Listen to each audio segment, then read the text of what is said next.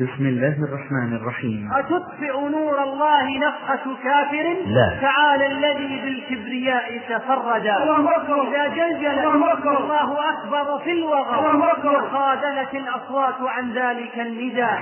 ومن خاصم الرحمن خابت جهوده وضاعت مساعيه وأتعابه السدى متاع قليل. لا يغركم انتعاش الكفر وتسلطه على الدنيا في هذه الفترة. متاع قليل. لا يغركم انتفاش ما يسمى بالدول العظمى. متاع لا يغركم انتعاش وانتفاش ريش اليهود أو النصارى على الدنيا بأسرها في هذه الفترة. متاع فإن الله جل جلاله يقول لا يغرنك تقلب الذين كفروا في البلاد. متاع قليل. متاع قليل. متاع قليل ثم مأواهم جهنم. ثم مأواهم جهنم وبئس المهاد. فكيف تقارن يا أخي الحبيب خمسين سنة. أو مئة سنة؟ سيطرت فيها حضارات زائفة. مادية منحرفة. وتنسى عشرة قرون. كان المسيطر هو دين الله. وشرع الله والتوحيد. ملكنا هذه الدنيا قرونا. وأخضعها جدود خالدون. وكبرنا صحائف من ضياء. فما نسي الزمان ولا نسينا. ملكنا هذه الدنيا قرونا وأصبعها جدود خالدون. وسطرنا صحائف من ضياء فما نسي الزمان ولا نسينا. فما نسي الزمان ولا نسينا. أمتي كالغيث لا يدرى خير أوله أو آخره فأوله خير وحق وعدل وآخره خير وحق وعدل. أوله أبو بكر وعمر وعثمان وعلي وآخره عيسى ابن مريم والمهدي الذي يملأ الدنيا قسطا وعدلا كما ملئت جورا وظلما. ألا إن نصر الله قريب. حق كم دفن الناس من طاغية. حق كم دفن الناس من محارب لله ولرسوله.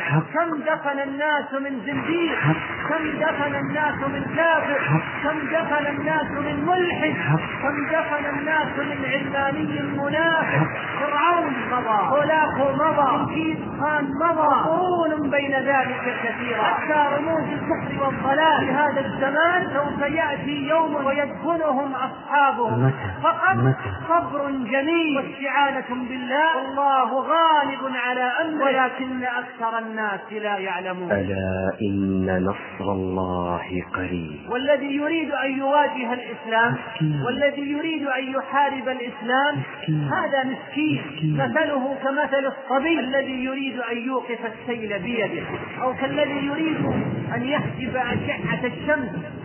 بيديه الضعيفة ربما ربما يقتل أناس من هذه الأمة وهذا صحيح. ربما. وربما تباد جماعات ومجتمعات وهذا أيضا صحيح. ربما. وربما تسقط دول وتذهب أسماء وشعارات. أيضا هذا صحيح. ولكن- لكن الإسلام باق والله متم نوره ولو كره الكافرون. ألا إن نصر الله قريب. مهما غضب الغاضبون وخطط المخططون وزمجر المزمجرون الذي يريد أن يقضي على الإسلام فليقضي على هذه الأمة.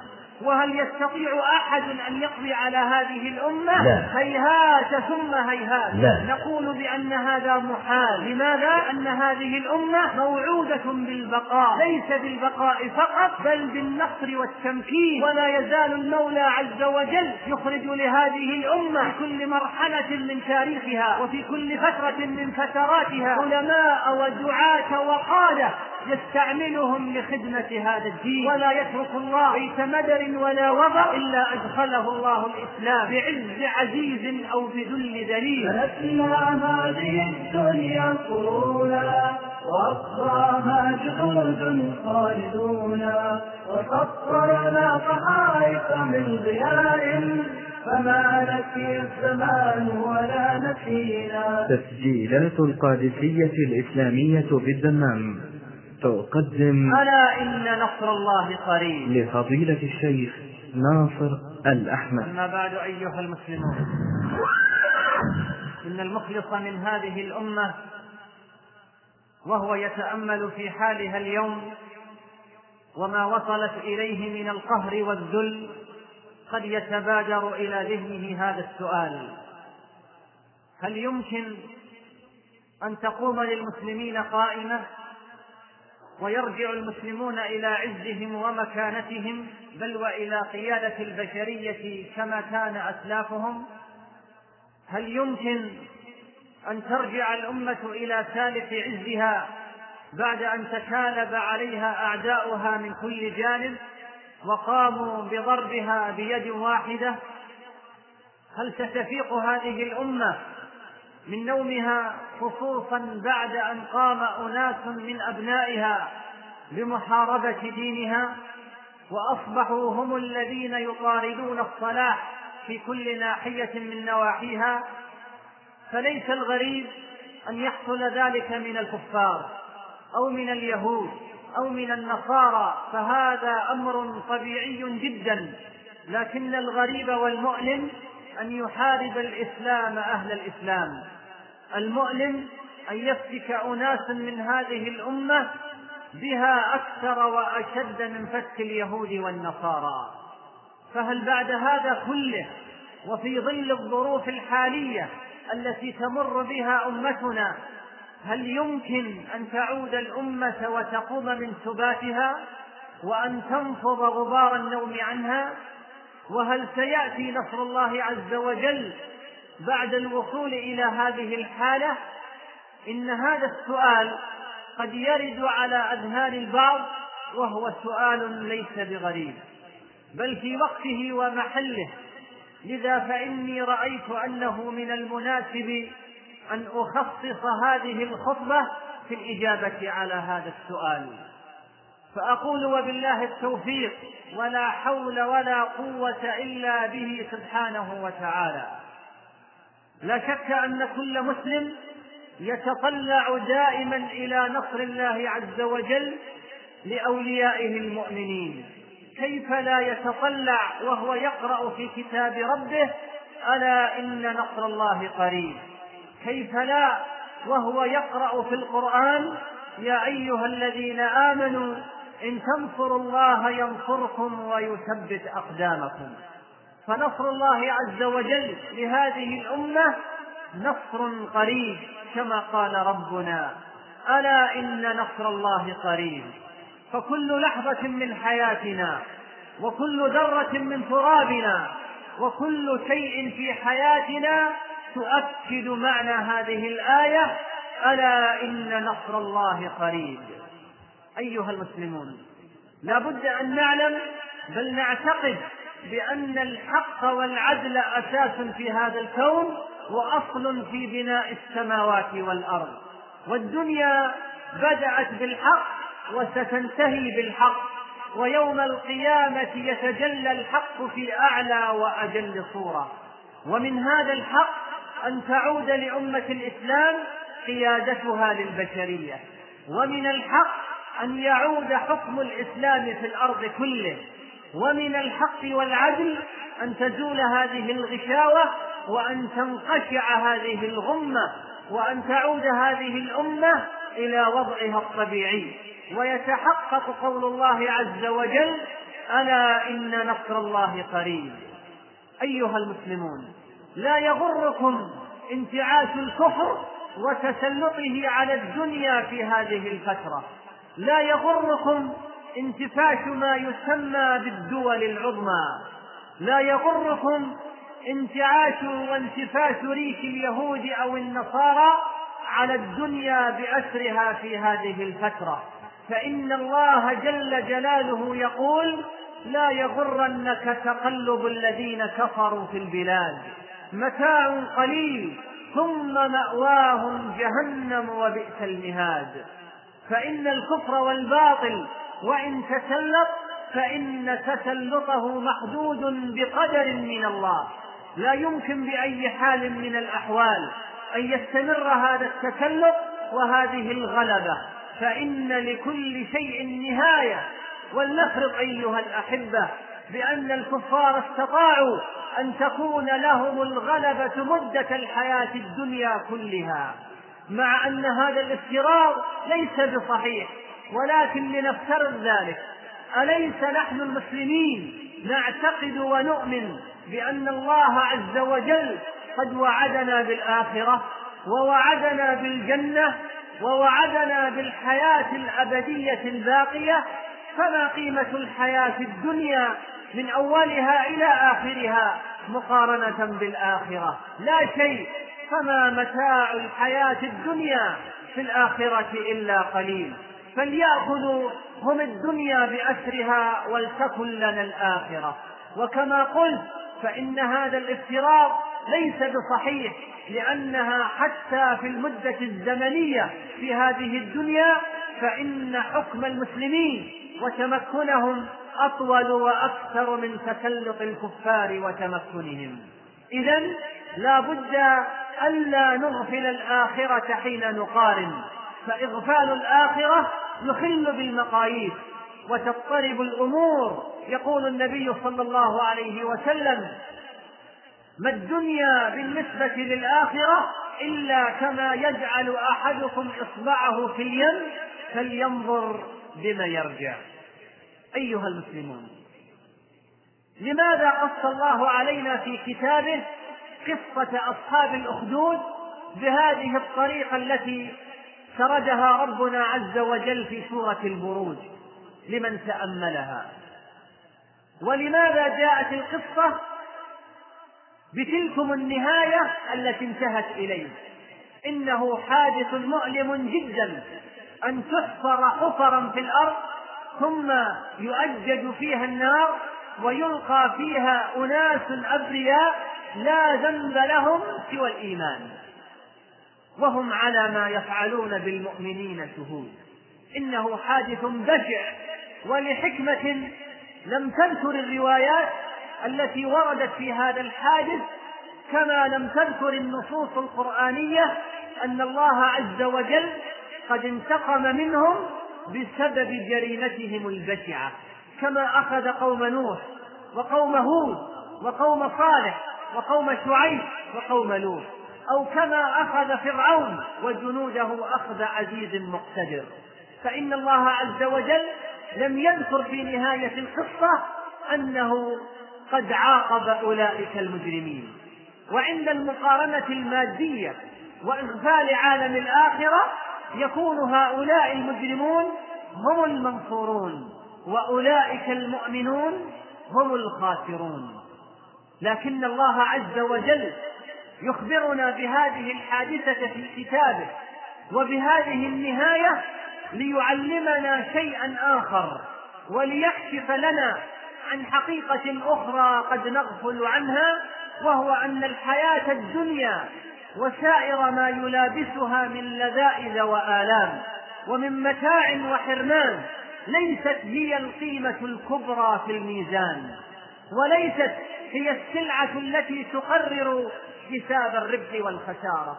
والنصر ليس مقصورا على الغلبة الظاهرة فهي صورة واحدة من صور النصر الكثيرة. إن القيمة الكبرى في ميزان الله عز وجل هي قيمة العقيدة. وإن السلعة الرائجة في سوق الله هي سلعة الإيمان. وإن النصر في أرفع صورة هو انتصار الروح على المادة. وانتصار العقيدة على الألم وانتصار الإيمان على الفتنة. ولم تعد مجال المعركة هو الأرض وحدها وليس هو الحياة الدنيا وحدها. وشهود المعركة ليسوا هم الناس في جيل من الأجيال. بل إن الملأ الأعلى يشارك في أحداث الأرض ويشهدها ويشهد عليها. وما نقموا منهم إلا أن يؤمنوا بالله العزيز الحميد الذي له ملك السماوات والأرض والله على كل شيء شهيد. فالله عز وجل هو شهيد على هذه الحادثة. وهكذا اتصلت حياة المؤمنين في الأرض بالحياة الباقية الخالدة في الملأ الأعلى. واتصلت الدنيا بالآخرة. ولم تعد الأرض وحدها هي مجال المعركة بين الخير والشر والحق والباطل والإيمان والطغيان. ولم تعد الدنيا هي خاتمة المطاف ولا موعد الفصل في هذا الصراع. لقد انفتح المجال في المكان وانفتح المجال في الزمان وانفتح المجال في القيم والموازين واتسعت آفاق النفس المؤمنة وكبرت اهتماماتها فصغرت الأرض وما عليها والحياة الدنيا وما يتعلق بها. وكبر المؤمن بمقدار ما معه من إيمان غيبي وما عرف من الآفاق وما يتعلق بالحياة الآخرة. إن الذين فتنوا المؤمنين والمؤمنات ثم لم يتوبوا فلهم عذاب جهنم ولهم عذاب الحريق. أما أولئك الذين صبروا وأحرقتهم تلكم النار في هذه الدنيا فيقول الله عز وجل في شأنهم إن الذين آمنوا وعملوا الصالحات لهم جنات تجري من تحتها الأنهار ذلك الفوز الكبير. هذا هو الميزان ذلك الفوز الكبير. إن بطش ربك لشديد. أيها المسلمون قد يقول لنا الكفار أنتم تتسلون بهذا الكلام وتسلون أنفسكم بعدما رأيتم بأننا قد هيمنا على الشرق والغرب وقبضنا زمام هذه الدنيا وصار كل شيء تحت تصرفنا. أصبحتم تقولون بأنكم تنتظرون الجنة وأن الآخرة أفضل من الدنيا وأن الدنيا لا تقاس بالآخرة. وأن نعيم الكفار في الدنيا وأما نعيمكم أنتم المؤمنون ففي الآخرة. فأنتم تسلون أنفسكم بهذا الكلام لأنكم عاجزون أن تصلوا إلى ما وصلنا إليه. فيقال أيها الأحبة ردا على هذه الشبهة وإن كنا نتسلى بهذا الكلام لكنه حساب منطقي جيد حتى في نظر غير المؤمنين. حتى في نظركم أنتم أيها الكفار. ألم تر أن الكفار هم أنفسهم يرضون أحيانا بذل مؤقت طمعا في نصر كبير؟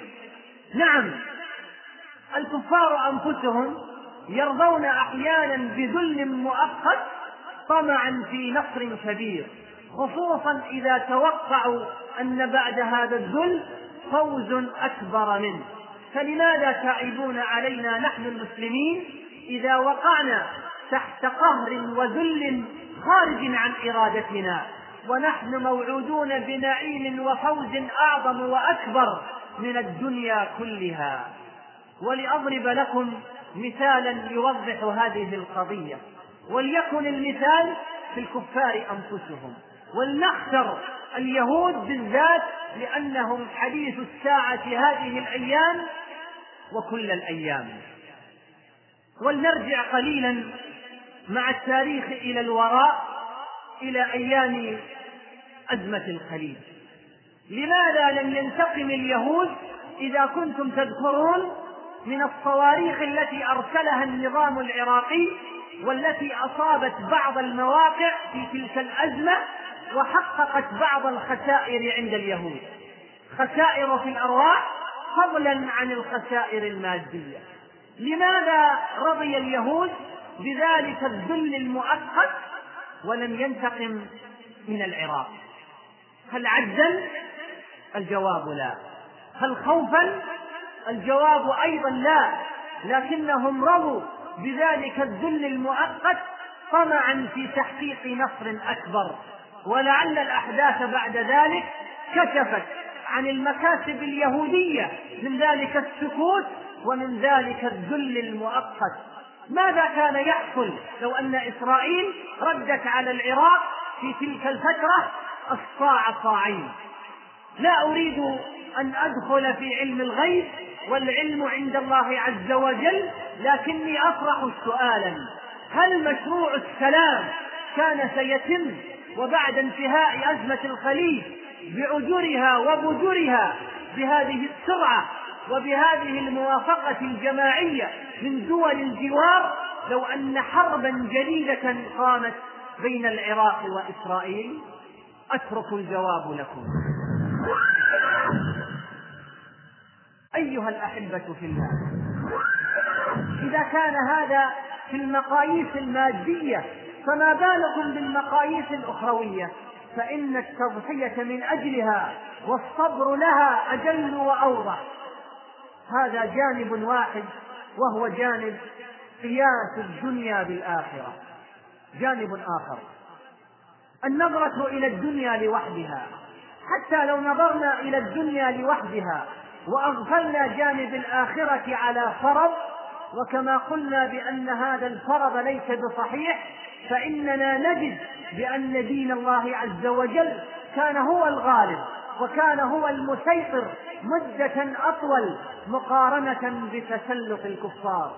هل تعلم أن بعد آدم عليه الصلاة والسلام بقي الناس على التوحيد مدة عشرة قرون؟ كما قال ذلك ابن عباس رضي الله عنهما في تفسير قول الله تعالى كان الناس أمة واحدة. قال ابن عباس كان الناس بعد آدم عليه السلام عشرة قرون كلهم على التوحيد. فكيف تقارن يا أخي الحبيب خمسين سنة أو مئة سنة؟ سيطرت فيها حضارات زائفة مادية منحرفة. وتنسى عشرة قرون. كان المسيطر هو دين الله. وشرع الله والتوحيد. كذلك أيضا بعد بعثة محمد صلى الله عليه وسلم كم مكثت هذه الأمة المحمدية أمة ظافرة منتصرة منصورة. بقيت هذه الأمة أكثر من اثني عشر قرنا وهي أمة ظافرة منتصرة منصورة. بيدها تدبير كثير من أمور حتى الأمم الكافرة. وهذه هي التي طالما تغنى بها كثير من الشعراء عندما قالوا ملكنا هذه الدنيا قرونا وأخضعها جدود خالدون وسطرنا صحائف من ضياء فما نسي الزمان ولا نسينا. حملناها سيوفا لامعات غداة الروع تأبى أن تلينا. إذا خرجت من الأغماد يوما رأيت الهول والفتح المبينا. وكنا حين يأخذنا ولي بطغيان ندوس له الجبينا وكنا حين يرمينا أناس نؤدبهم أباتا قادرين وما فتئ الزمان يدور حتى مضى بالمجد قوم آخرون وأصبح لا يرى في الركب قومي وقد عاشوا أئمته سنينا إذا أكثر من ألف ومائتي عام والأمة الإسلامية أمة عظيمة يرهبها الشرق والغرب ولعله يكفي مثالا فقط قصة هارون الرشيد عندما قال وهو يخاطب سحابة في السماء أمطري حيث شئت فسيجيء إلي خراجك هذا ما كان في الماضي هذا ما كان في الماضي. أما عن مستقبل هذه الأمة فبعض ما أخبرنا به رسول الله صلى الله عليه وسلم عن المعركة الظافرة الفاصلة مع اليهود على نهر الأردن كما حدد النبي صلى الله عليه وسلم عندما قال أنتم شرقية وهم غربية حتى يقول الشجر والحجر يا مسلم يا عبد الله هذا يهودي ورائي فتعال فاقتل وأيضا من دلائل نصر هذه الأمة في آخر الزمان. نزول عيسى ابن مريم عليه الصلاة والسلام على المنارة البيضاء شرقي دمشق وتجمع المسلمين عليه. وأيضا من دلائل النصر في آخر الزمان. خروج المهدي وقيادته لهذه الأمة كما ورد في عدد من الأحاديث الصحيحة. وأيضا من دلائل النصر قول النبي صلى الله عليه وسلم أمتي كالغيث لا يدرى خير أوله أو آخره. فأوله خير وحق وعدل وآخره خير وحق وعدل. أوله أبو بكر وعمر وعثمان وعلي وآخره عيسى ابن مريم والمهدي الذي يملأ الدنيا قسطا وعدلا كما ملئت جورا وظلما. إذا لا يجوز أن نقارن لحظة معينة من عمر التاريخ وننسى الماضي كله والمستقبل كله. فهذه إذا أمة منصورة بإذن الله عز وجل. وتسلط الكفار في هذا الوقت إنما هو تسلط مؤقت بقدر من الله عز وجل ولحكمة منه سبحانه وتعالى. ودين الله غالب وتحقق ما وعدنا به رسولنا صلى الله عليه وسلم لا شك فيه عندنا وهو جزء من عقيدتنا ولا بد أن يتحقق قول الله جل جلاله ألا إن نصر الله قريب والله غالب على أمره ولكن أكثر الناس لا يعلمون ومن المسلمات عندنا أيضا إضافة إلى ما تقدم أن هذه الأمة فيها خير كثير وهذه الأمة منصورة بإذن الله تعالى فقط تحتاج إلى من ينفض عنها الغبار. والذي يريد أن يواجه الإسلام والذي يريد أن يحارب الإسلام هذا مسكين. مثله كمثل الصبي الذي يريد أن يوقف السيل بيده أو كالذي يريد أن يحجب أشعة الشمس بيديه الضعيفة. أيها المسلمون ربما يقتل أناس من هذه الأمة وهذا صحيح وربما تباد جماعات ومجتمعات وهذا أيضا صحيح وربما تسقط دول وتذهب أسماء وشعارات أيضا هذا صحيح لكن الإسلام باق والله متم نوره ولو كره الكافرون. كيف لا؟ وقد قال الحق سبحانه هو الذي أرسل رسوله بالهدى ودين الحق ليظهره على الدين كله ولو كره المشركون. أيها المسلمون إن هذا الدين هو سر هذه الأمة وروح هذه الأمة. إن هذا الدين هو سر بقائها ووجودها. إن هذه الأمة إنما خلقت للإسلام. هذه الأمة وجدت للإسلام مهما غضب الغاضبون وخطط المخططون وزمجر المزمجرون فالذي يريد أن يقضي على الإسلام فليقضي على هذه الأمة. وهل يستطيع أحد أن يقضي على هذه الأمة؟ هيهات ثم هيهات. نقول بأن هذا محال. لماذا؟ لأن هذه الأمة موعودة بالبقاء. ليس بالبقاء فقط بل بالنصر والتمكين. ولا يزال الله جل جلاله يغرس لهذا الدين غرسا يستعملهم في طاعته. ولا يزال المولى عز وجل يخرج لهذه الأمة في كل مرحلة من تاريخها وفي كل فترة من فتراتها. علماء ودعاة وقادة يستعملهم لخدمة هذا الدين. ولا يترك الله بيت مدر ولا وبر إلا أدخله الله الإسلام بعز عزيز أو بذل ذليل عزا يعز الله به الإسلام وأهله وذلا يذل الله به الكفر وأهله. كم دفن الناس من طاغية؟ كم دفن الناس من محارب لله ولرسوله؟ كم دفن الناس من زنديق؟ كم دفن الناس من كافر؟ كم دفن الناس من ملحد كم دفن الناس من علماني منافق. فرعون مضى هولاكو مضى جنكيز خان مضى وقرون بين ذلك كثيرا حتى رموز الكفر والضلال في هذا الزمان سوف يأتي يوم ويدفنهم أصحابهم.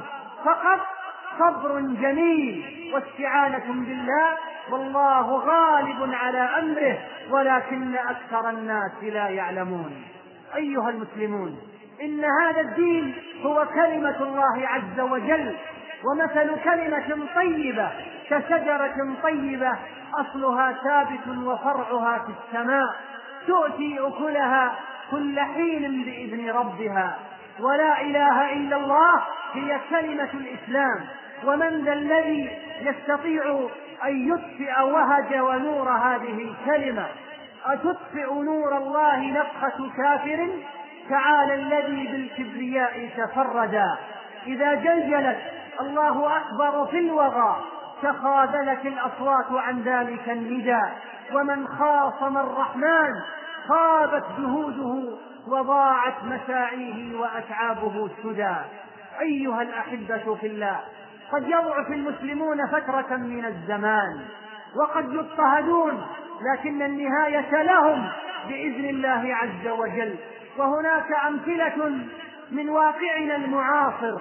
اليهود مثلا ألم يعيشوا فترة طويلة من الزمن في ذل وضعف واضطهاد والآن أعطوا بعض التمكين المؤقت واستطاعوا أن يقيموا لأنفسهم دولة أصبحت كالشوكة في المنطقة وهذا بقدر من الله عز وجل.